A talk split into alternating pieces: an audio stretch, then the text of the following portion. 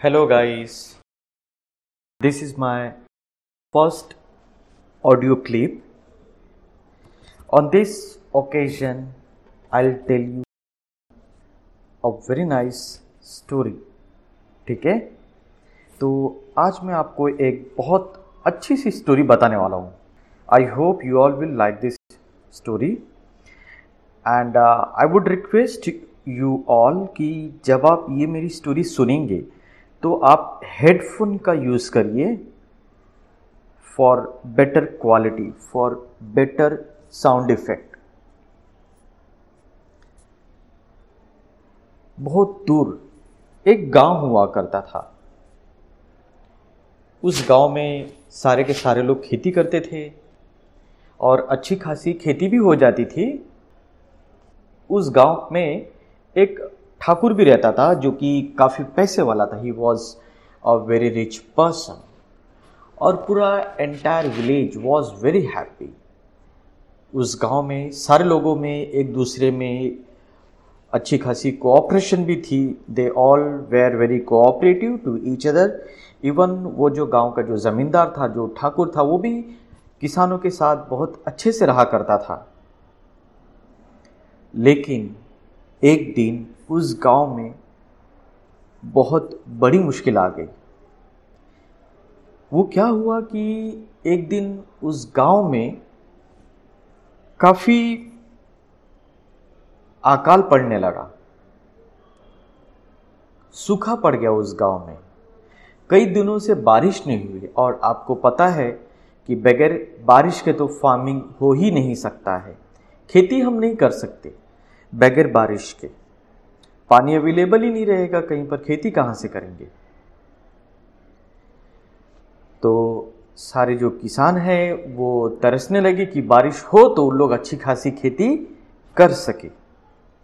सभी के खेत है ना सूखे सूखे पड़े हुए थे। आपको तो पता है ना, गाँव में अगर एक बार आप निकल जाओ बाहर के साइड में तो देखो दूर दूर तक खेती ही खेती नज़र आती है। तो जब उस गाँव में अकाल आ गया, सूखा पड़ गया तो दूर दूर तक है ना सब सूखा सूखा ही नज़र आ रहा था। कहीं पर ग्रीनरी नज़र भी नहीं आ रही थी मतलब हरे भरे खेत कहीं पे नज़र भी नहीं आ रहे थे। सिर्फ़ उस समय एक ही इंसान ऐसा था जिसका खेत हरा भरा था। तो गेस करिए वो कौन होगा? एग्जैक्टली exactly, वो उस गाँव का ठाकुर था जिसका कि खेत हरा भरा था। क्यों? क्योंकि उसके पास आ, कई सारे कुएँ थे उसके पास कई सारे वेल थे राइट जिसके अंदर और उस कुएँ में पानी भी भरा हुआ था।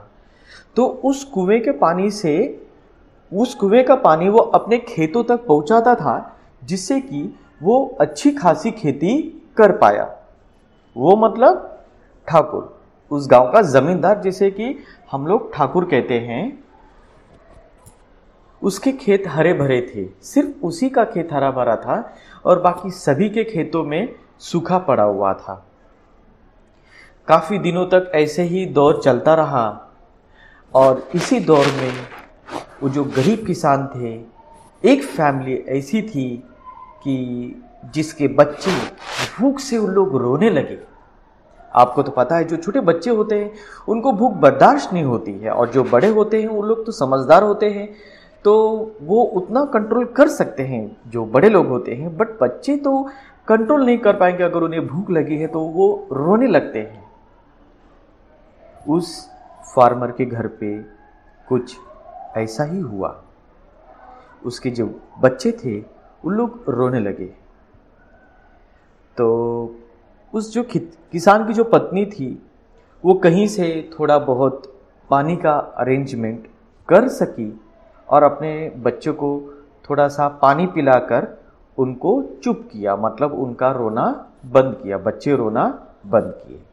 लेकिन आपको तो पता है, बच्चों को तो फिर से ही भूख लगती भी है। तो वही हुआ, उन बच्चों को फिर से भूख लगी और ऐसा सिर्फ़ एक ही फैमिली में नहीं हुआ, ऐसे सारे फैमिली में होने लगे, सारे किसान के घर पर यही होने लगा। और कुछ किसानों के घर पे तो बहुत बुरा हाल था।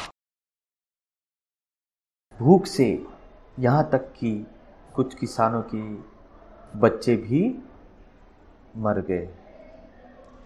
मतलब इस तरह की परिस्थिति उस गाँव में आने लगी। You can understand the situation in that village जहाँ पर लोग एक दूसरे के बहुत कोऑपरेटिव थे, जहाँ पर अच्छी खासी खेती होती थी। लोग बहुत एक दूसरे के कोऑपरेटिव थे और खुश भी थे। उस गाँव में ऐसा सिचुएशन किसी ने सोचा भी नहीं था। इवन उस गाँव के लोग भी ऐसा कभी सोचे भी नहीं थे। तो उसमें से, जैसे कि मैंने बताया कि कुछ किसानों के घर में जो बच्चे हैं वो लोग भूख से मरने लगे। और इवन ऐसे समय भी वो जो ठाकुर था, वो जो गाँव का जो मुखिया था, उसका खेत हरा भरा था। खूब हरे भरे उसके खेत थे। तो क्या हुआ था, उसका खेत में कैसा सिचुएशन था, मैं आपको बताता हूँ, जो गाँव में जो मिट्टी जो होती है ना, जो कैनल जो बनाया जाता है गाँव में पानी जाने के लिए। ठीक है? तो जिस रास्ते से उस मुखिया के खेतों में पानी जाता था, उसी रास्ते में किसानों के भी खेत थे। लेकिन सोचने की बात यह थी कि सारे किसानों के जो खेत थे, सूखे पड़े हुए थे। राइट? और जो ठाकुर का खेत था हरा भरा था, जबकि उन्हीं किसानों के खेतों से होकर जो कैनल बनाया जाता, जो नहर बना जा, बनाया जाता था मिट्टी को साइड में कर करके पानी जाने के लिए। उसी बीच किसानों के भी खेत थे जो कि सूखे पड़े हुए थे और मुखिया का खेत जो कि हरा भरा था। तो एक दिन किसान ने एक फार्मर ने डेरिंग करके उसने क्या किया? वो जो नहर था, वो जो कैनल था, उसका पानी खोल दिया, अब ताकि वो पानी उसके खेत में आ सके राइट वो भी कुछ अनाज उगा सके, कुछ फ़सल कर सके, जिससे कि उसके बच्चे रोने से बच सके, उसके बच्चे चुप हो जाए, उसके बाकी के बच्चे भी ना मरे। तो उस किसान ने ऐसा डेरिंग करके उस नहर का पानी खोल दिया, उसके खेतों में पानी आ गया। लेकिन उस, वो जो मुखिया था, उस मुखिया के कुछ जो उसके फॉलोअर थे, उन्होंने देख लिया कि वो किसान जो मुखिया का जो पानी था, वो अपने खेतों में ले रहा है। तो वो जो फॉलोवर थे, वो जो मुखिया के जो फॉलोवर थे, मुखिया के जो आदमी लोग थे, उन्होंने जाकर उस नहर का पानी बंद किया, उस किसान के खेत में पानी आने से बंद किया। और जब वो किसान आकर ये देखता है तो मुखिया के जो आदमी लोग थे, जो उनके फॉलोअर थे मुखिया के, उन्होंने उस किसान को ले गया मुखिया के पास। तो मुखिया काफ़ी बुरा भला उस किसान को बोला, काफ़ी डांटा उसे कि वो ठाकुर का पानी, मुखिया का पानी अपने खेतों में न आने दे। कोई भी, और उसने, मुखिया ने ये इंस्ट्रक्शन दिया अपने गाँव में कि कोई भी गाँव का किसान ठाकुर का पानी अपने गाँव में नहीं, अपने खेतों में नहीं लेगा। वो किसान चला गया। लेकिन गाइस ये सिचुएशन यहीं पे थमने वाला नहीं था। कई किसानों के घर में उनके कई बच्चे भूख से भी मरने लगे। अब वो किसान जिसने ड्रिलिंग करके अपने खेत में पानी लिया था, वो ठाकुर के घर पर गया ताकि उसे रिक्वेस्ट कर सके, मुखिया के घर पर गया ताकि रिक्वेस्ट कर सके कि उसके भी खेतों में पानी आने दे। ऑलरेडी उसके एक दो बच्चे मर चुके थे। फाइनली उसका एक ही बच्चा, सिर्फ़ एक बच्चा ज़िंदा था। अब वो अपने जो उसका आखिरी बच्चा था, उसे खोना नहीं चाहता था। बस इसीलिए वो चला गया ठाकुर के घर पे रिक्वेस्ट करने के लिए ताकि उसके भी खेत में पानी आ सके। लेकिन जो गेट कीपर थे, जो मुखिया के घर पर जो गेट कीपिंग कर रहे थे, जो फॉलोअर थे, उन्होंने किसान को घर में नहीं आने दिया। किसी तरह से रिक्वेस्ट करके वो किसान मुखिया के घर में आया। अब किसान का हालत कैसा रहता है, आपको पता होगा। कुछ जो गरीब किसान होते हैं, उनके पैरों में चप्पल भी नहीं हुआ करते थे, काफ़ी उनके पैर गंदे रहते थे और बदन पे सिर्फ़ एक फटा हुआ कपड़ा हुआ करता था और सिर पे वो गमछा बांधे रहता था। जब वो किसान घर में एंट्री किया तो वो हाथ जोड़कर खड़ा हो गया। बोला, मालिक, मैं अंदर आना चाहता हूँ। मैं आपसे कुछ बात करना चाहता हूँ। वो ठाकुर ने, उस मुखिया ने उसे परमिशन दिया अंदर आने के लिए और वो किसान जब अंदर जाता है तो मुखिया के सामने बैठ जाता है। नीचे बैठता है। गाइस आपको तो पता होगा, जो बड़े लोग हैं गाँव में, बड़े लोगों के गाँव में जब कोई गरीब जाता है तो वो नीचे ही बैठता है। मतलब वो लोग, बड़े लोग पसंद नहीं करते ना कि उनके लेवल में कोई छोटे जाति का लोग उनके लेवल में बैठे। तो किसान नीचे बैठ गया। और नीचे बैठने के बाद वो हाथ जोड़कर रिक्वेस्ट करने लगा कि उसके ऑलरेडी दो बच्चे मर गए हैं सिर्फ़ एक ही बच्चा बचा है। अब वो अपनी आखिरी संतान को खोना नहीं चाहता है। जिसके के लिए वो किसान चाहता है कि ठाकुर का जो खेत में जो पानी जाता है बीच में उस किसान का आ, खेत पड़ता है तो उसमें पानी आने का परमिशन दे दे। ठाकुर ने परमिशन नहीं दिया। उसने साफ़ साफ़ कह दिया कि नहीं, जो मेरे कुएँ का जो पानी है, वो सिर्फ़ मेरे ही खेत में जाएगा और किसी के खेत में नहीं जाएगा। अब वो किसान अपना फ्यूचर देख लिया। वो ये कि वो अपना आखिरी बच्चा भी खो देता है। ये किसान फ्यूचर देख लेता है और फ्यूचर देखकर वो फिर से किसान को रिक्वेस्ट करता है कि वो अपना पानी उस किसान के खेतों में जाने दे। लेकिन फिर से फिर से गाइस ठाकुर मना कर देता है और ठाकुर के लाख मना करने के बाद भी किसान फिर से रिक्वेस्ट करना चाहता है लेकिन ठाकुर तो उस किसान की बात सुनना ही नहीं चाहता है। तो उस जो मुखिया था वो, उनके फॉलोअर ने क्या किया? ज़बरदस्ती उस किसान को बाहर लेके जाने लगे। उस किसान के दोनों हाथे, हाथ, दोनों हाथों को पकड़कर उसे बाहर लेके जाने लगे घसीट कर बाहर लेके जाने लगे। वो किसान चिल्ला चिल्ला कर रिक्वेस्ट करने लगा कि नहीं, मानी मेरे खेतों में पानी आने दो मेरे ऊपर दया करो मेरे ऊपर रहे करो। लेकिन वो मुखिया तो मानने को तैयार ही नहीं था। एट द एंड वो फॉलोअर ने उस किसान को जो मुखिया का जो गेट था उसके बाहर लेके जाके उसे धक्के मारकर उसे वहाँ पर फेंक देता है। वो किसान बेचारा गरीब क्या करता था? उस मुखिया से तो लड़ तो नहीं सकता था। बेचारा वो फिर से अपने घर के तरफ़ चला जाता है। और जब वो अपने घर में एंट्री करता है तो वो देखता है कि उसका बच्चा अभी भी रो रहा है, उसे बड़ी तेज़ी से भूख लगी है।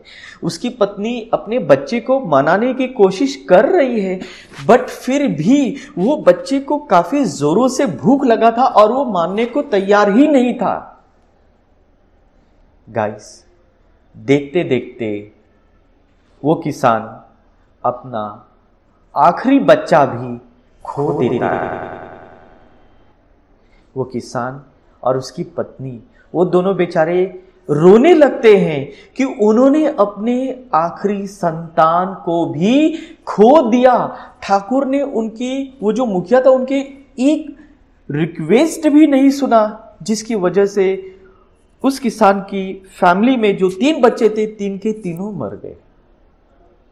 गाइस आप ही सोचो, वो किसान और उसकी पत्नी, उनके दिल पर क्या बीतती होगी? उन्हें कितना तकलीफ़ हुआ होगा?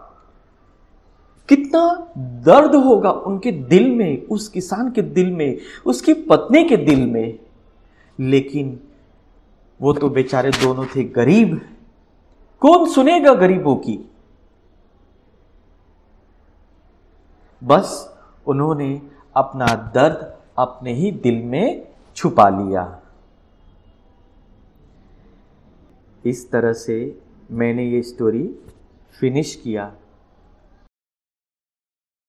डियर ऑडियंस जो भी लोग मेरा ये ऑडियो सुन रहे हैं, शायद से अगर आप लोगों ने हेडफोन के थ्रू मेरा ये स्टोरी अगर आपने सुने होंगे तो ऑब्वियसली आपका भी दिल सैड हो गया रहेगा। थोड़ा आपके भी दिल में दर्द हुआ रहेगा उस किसान के लिए, उस किसान के प्रति।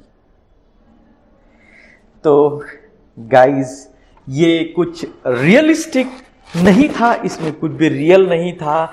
मैंने बस आपको एक मेरा इमेजिनेशन बताया।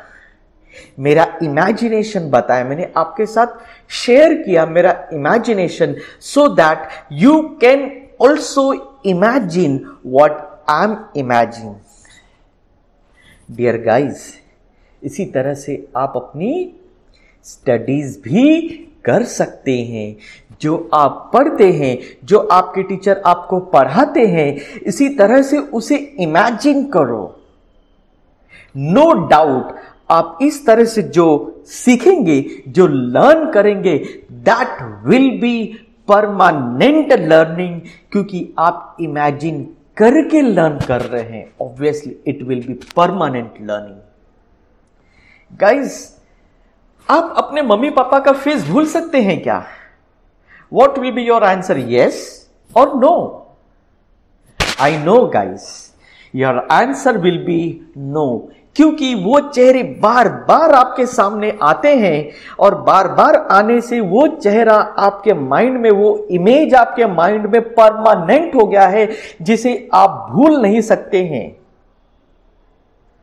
अगर आप दो या तीन बार किसी को देख ले, या आप अपने फ्रेंड से, भले ही टेंथ तक पढ़ाई क्यों नहीं करें आप अपने फ्रेंड से। और वो फ्रेंड आपको तीस साल बाद मिले मतलब वो टेंथ क्रॉस करने के बाद आप दोनों अलग हो गए, और डायरेक्टली आप जब 50 साल के हो जाते हैं, या 55 साल के हो जाते हैं, और बाद में आपका फ्रेंड आपके सामने अगर आ जाए तो क्या गारंटी है आप अपने फ्रेंड को पहचान ले? यही होता है लाइफ में। जो चेहरे, जो इमेज आपके माइंड में परमानेंट हो जाते हैं, आप उसे लाइफ टाइम नहीं भूलते, जैसे कि आपके पेरेंट्स और जो इमेज आपके सामने कुछ ही दिन तक थे, जैसे कि आपका फ्रेंड्स आप उसे भूल जाते हैं। डियर गाइस इसी तरह से आपके जो सपने हैं, उन्हें बार बार आपकी आँखों के सामने आने दो, जिससे कि आप अपने सपनों को भूले नहीं और अपनी लाइफ में अपने सपनों को सिर्फ़ सपना ही नहीं, वो अपनी प्रैक्टिकल लाइफ में आप उसे देख सको। Guys in this way I finish my audio thank you very much for listening me thank you so much